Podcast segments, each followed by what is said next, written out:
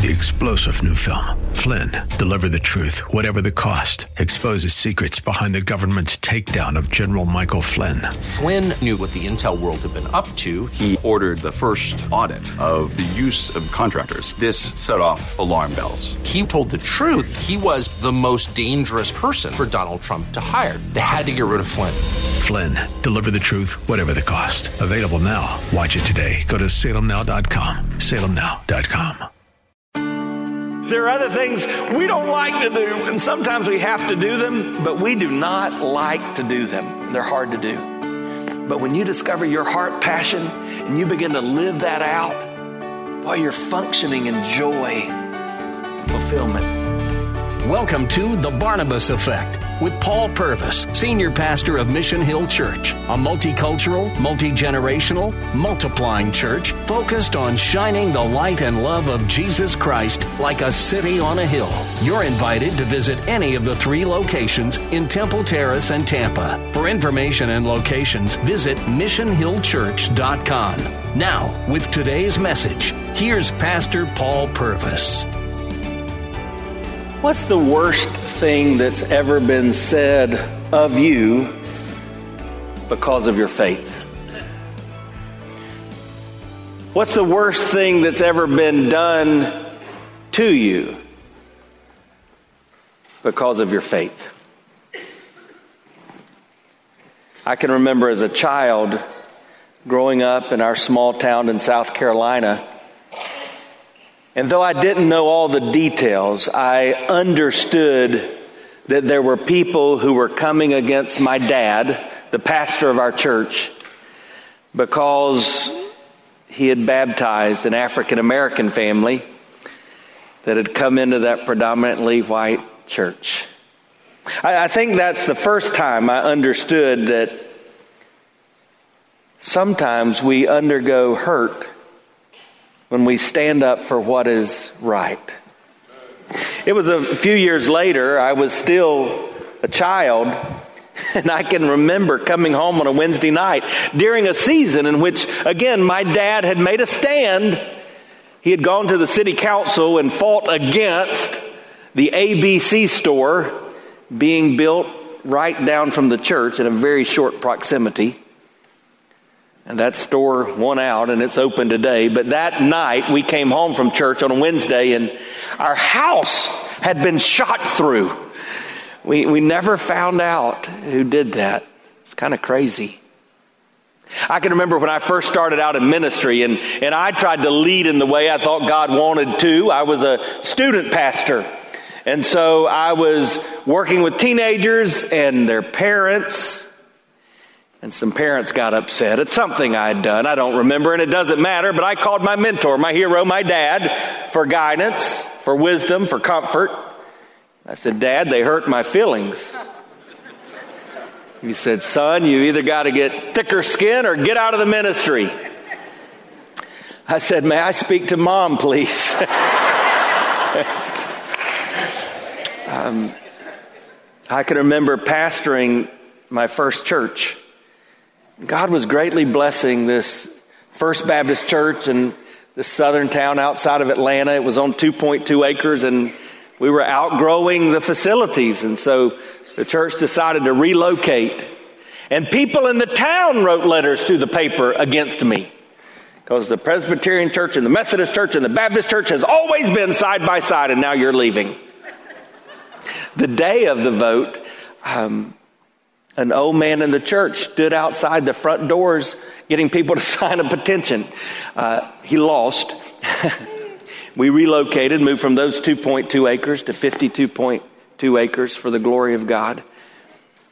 But I, I, look back, and those are just some of the things I think about as I think about how our faith sometimes causes us to take stands that are not always popular.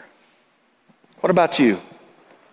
The reality is, if we live the Christ life as described in Scripture, it is going to be a life that is counter to the culture in which we live.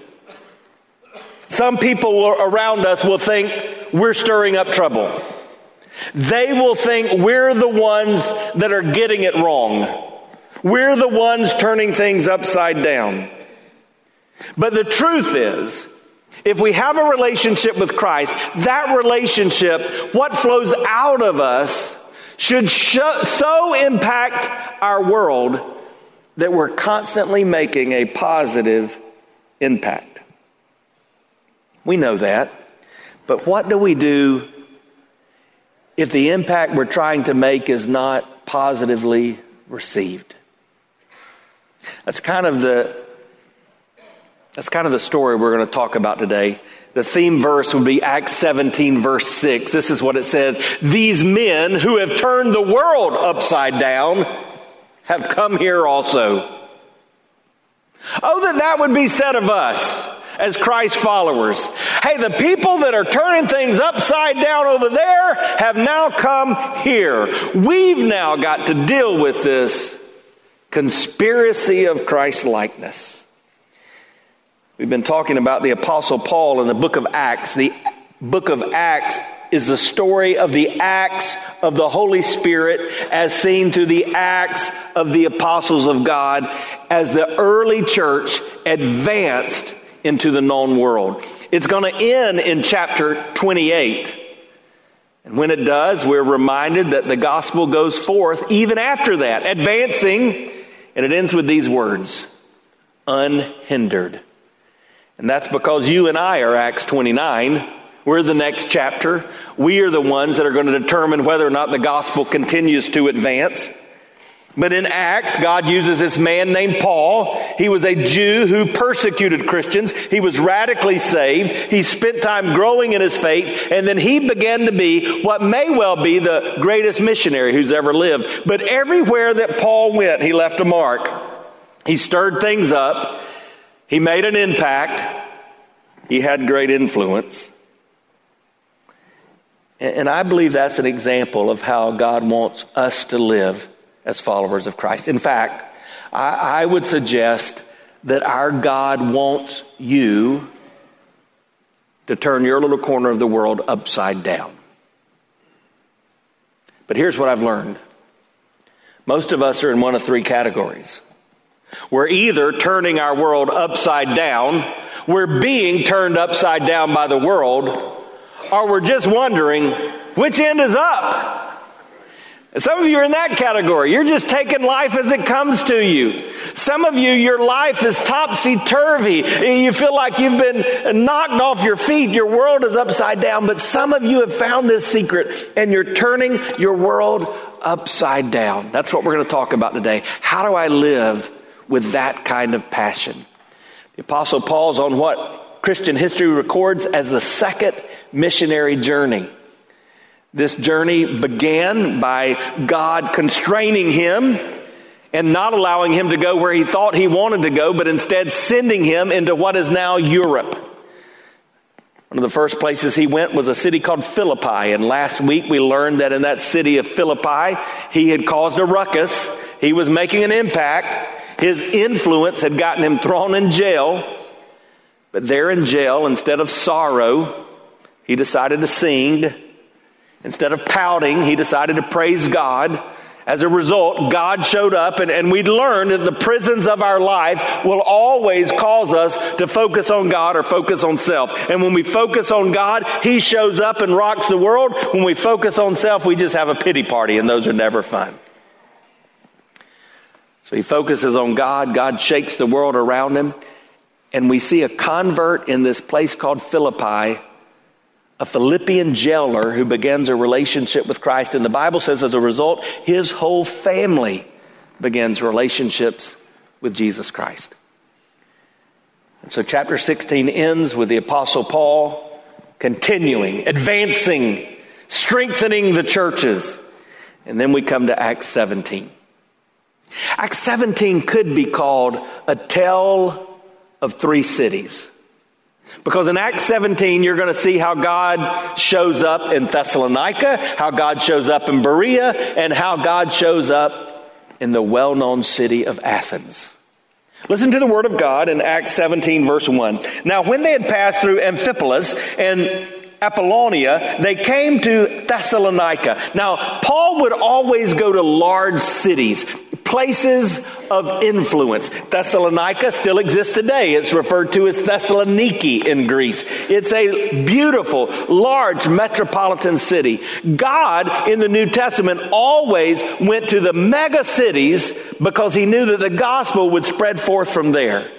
I'd remind you that we live in such a city not necessarily among the largest in the world, but we live in a large city that is comprised of people from all around the world. And if the gospel seed really takes root in Tampa Bay, I believe it will, it will begin to spread around the world like we've never seen. And so there they were in Thessalonica, and it says that Paul went to where there was a synagogue of the Jews. And Paul went in, as was his custom and on three Sabbath days, he reasoned with them from the scriptures, explaining and proving that it was necessary for the Christ to suffer and to rise from the dead, and saying, This Jesus, whom I proclaim to you, is the Christ. In the book of Acts, we've discovered that the gospel always divides. Religion doesn't necessarily divide. Rituals can be performed and not necessarily divide. But the gospel always divides. Why? Because the gospel is necessarily exclusive. Jesus, in explaining the gospel, said this of himself I am the, the way, the, and the so Jesus said of himself, I am an exclusive way for you to experience the one truth and to know what it is is to enter into life. The gospel has always been exclusive, and so as a result, the gospel has always been divisive. And so, sometimes we have people that hear the gospel and they receive the gospel. Other times we have people who hear the gospel and they say, I've got to think about this. They just reflect on the gospel. Other times we have people who hear the gospel and they reject the gospel. If you've just joined us, you're listening to The Barnabas Effect with Pastor Paul Purvis. Video of the message you're listening to is available when you click the Watch tab at missionhillchurch.com. Thanks for sharing time with us and for sharing your financial gifts by clicking the Give button at missionhillchurch.com. And now, with more of today's message, here's Pastor Paul Purvis. I want to do a quick test. How many of you here have had the opportunity at some point in your life to share the good news of Jesus Christ with someone and they received the gospel? Let me see your hands. That's awesome. Praise God. Now, how many of you have ever had times where you shared the good news of Jesus Christ with someone and they said, "You know, I hear what you're saying, but I'm not ready. I want to reflect on that." Anybody? Yeah, most of us. All right, how about this? How many of you have ever had times in your life where you've shared the gospel of Jesus Christ with someone and they said, No, thank you. That's not for me. They rejected it. Yeah. And I, I, want you to understand that because those have always been responses to the gospel. And we see that even in these three cities and even in each of these cities as the apostle Paul presents the gospel. And it reminds us of something. It's not your responsibility to change someone.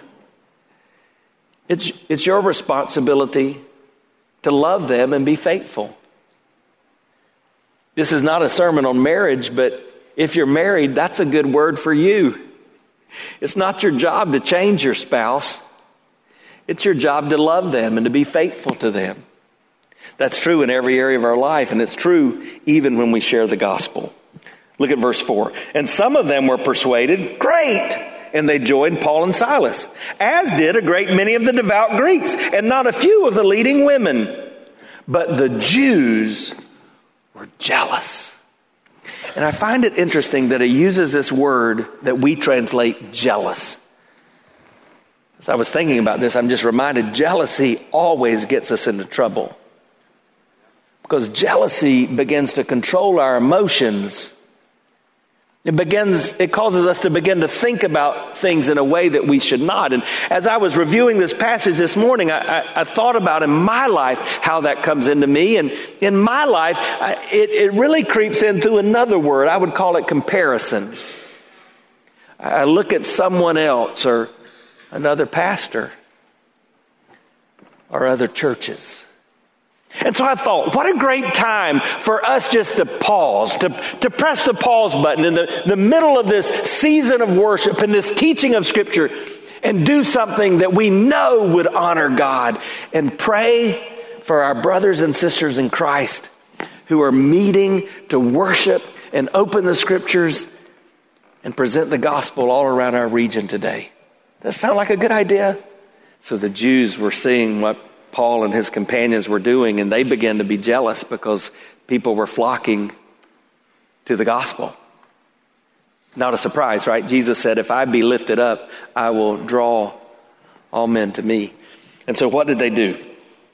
Well, taking some wicked men out of the rabble, they formed a mob and they set the city in an uproar. And I read that and I'm just reminded there, there are always going to be troublemakers in our midst.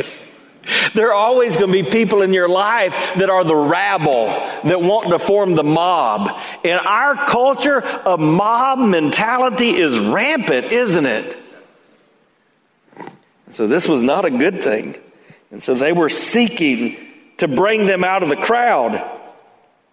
And so what did they do? They went to the house of a man named Jason. Now wait a second. That's a, that's a new name to us, isn't it? It's not the Apostle Paul. This is not the Apostle Peter. This is not a saint that we think of. Jason, he must just be a regular old guy. How many of you are regular old guys or gals? Yeah.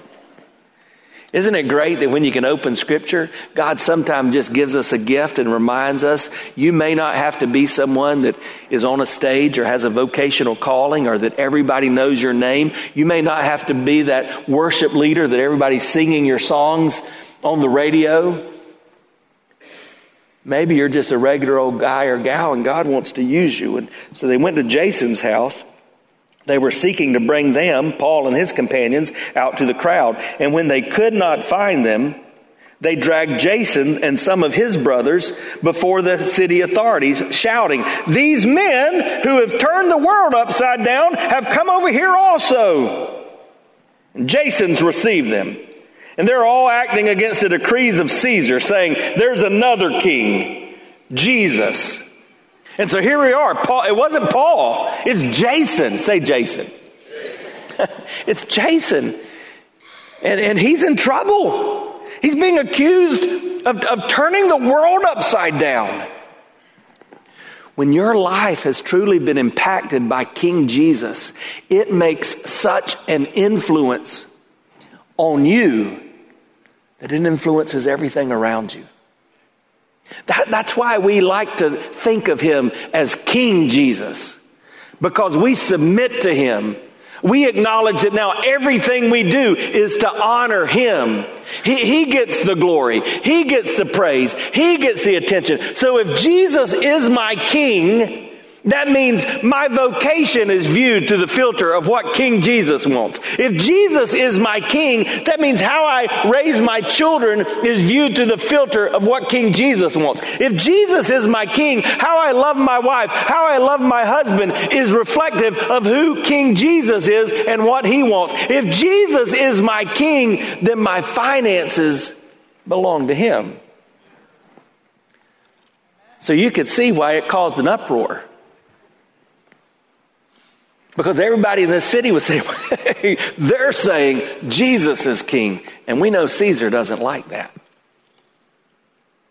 See, if you say that Jesus is king, you're acknowledging you're not king and no one else is taking that place of priority and prominence in your life. And I have to say that it only makes sense that we as the church are not the salt and light in our culture because many of us are not living as if Jesus is truly the king. Because when we do, it turns our world upside down. When you live your life as if Jesus is going to have the final say in how you think and speak and act, it will turn things upside down in your corner of the world. Look at verse 8. The people and the city authorities were disturbed when they heard these things. When they had taken money as security from Jason and the rest, they let them go. It's crazy what happened here. So basically, Jason had to post bail to get out of jail. And then what we haven't read yet is they gather Paul and Silas, the companions, they were hiding, and they say, Now get out of town. You got to move on. That's how we come to the second city, Berea, in just a moment. But I want to stop there because I want to think about that question. How do we turn our world upside down? How do we live in such a way that we make lasting impact and influence? How, how, do I, how do I live the Christ life knowing that the people around me know that Jesus is my King, that He's the most important thing to me? That is not what you think or, or not what you do or, or not how you receive me, but Jesus is the audience of one for whom I perform. The truth is, there are some simple ways to live this way. Let me just give them to you. Number one, if you want to make a difference right where you are, you have to learn to be who God made you to be and do what God made you to do. How many of you realize we're all different? Let me see your hand. Do you understand that different is not bad? That different is just different? God made us different. And, and the Apostle Paul clearly had understood the different way that God made him, and he found his sweet spot. He was in the zone. That's what we say of an athlete when they're having a good day. They're in the zone. Paul was in the zone. He, he was doing what he knew, knew to do the best he knew to do it. The, the greatest thing I've learned in, in the last 25 years of ministry is that God just wants me to be me. God doesn't want me to be my dad, though my dad's kind of my hero and my pastor. God doesn't want me to be my friend Johnny Hunt, though Johnny Hunt was a mentor to me and taught me so much. God doesn't want me to be those great men I looked up to like Billy Graham or Charles Stanley. Listen to me now.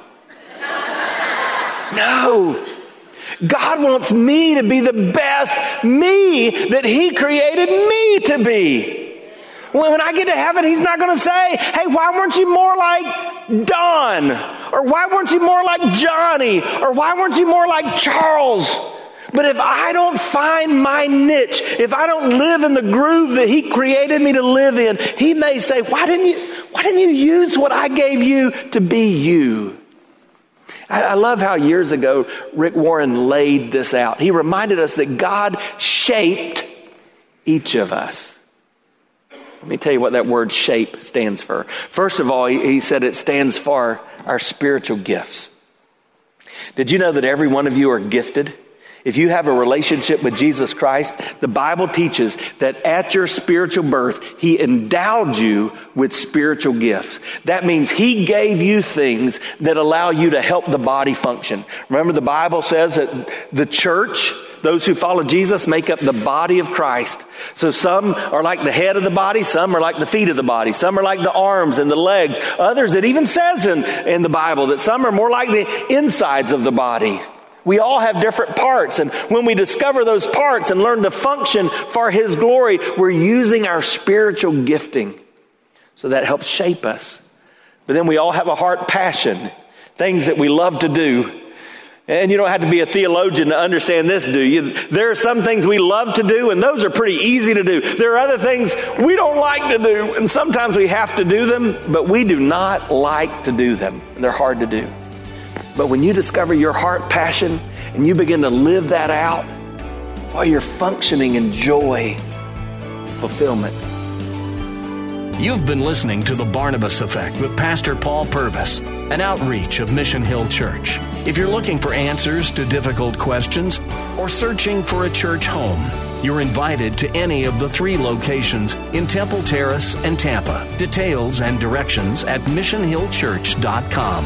The Barnabas Effect is here to provide listeners like you with biblical truth and spiritual encouragement, but it can't be done without your financial support. Go to missionhillchurch.com and click on the Give tab. Your financial support helps us reach those seeking truth about God and themselves. Thank you for giving at missionhillchurch.com. And join us next Sunday at noon for The Barnabas Effect with Pastor Paul Purvis on Faith Talk, AM 570 and 910.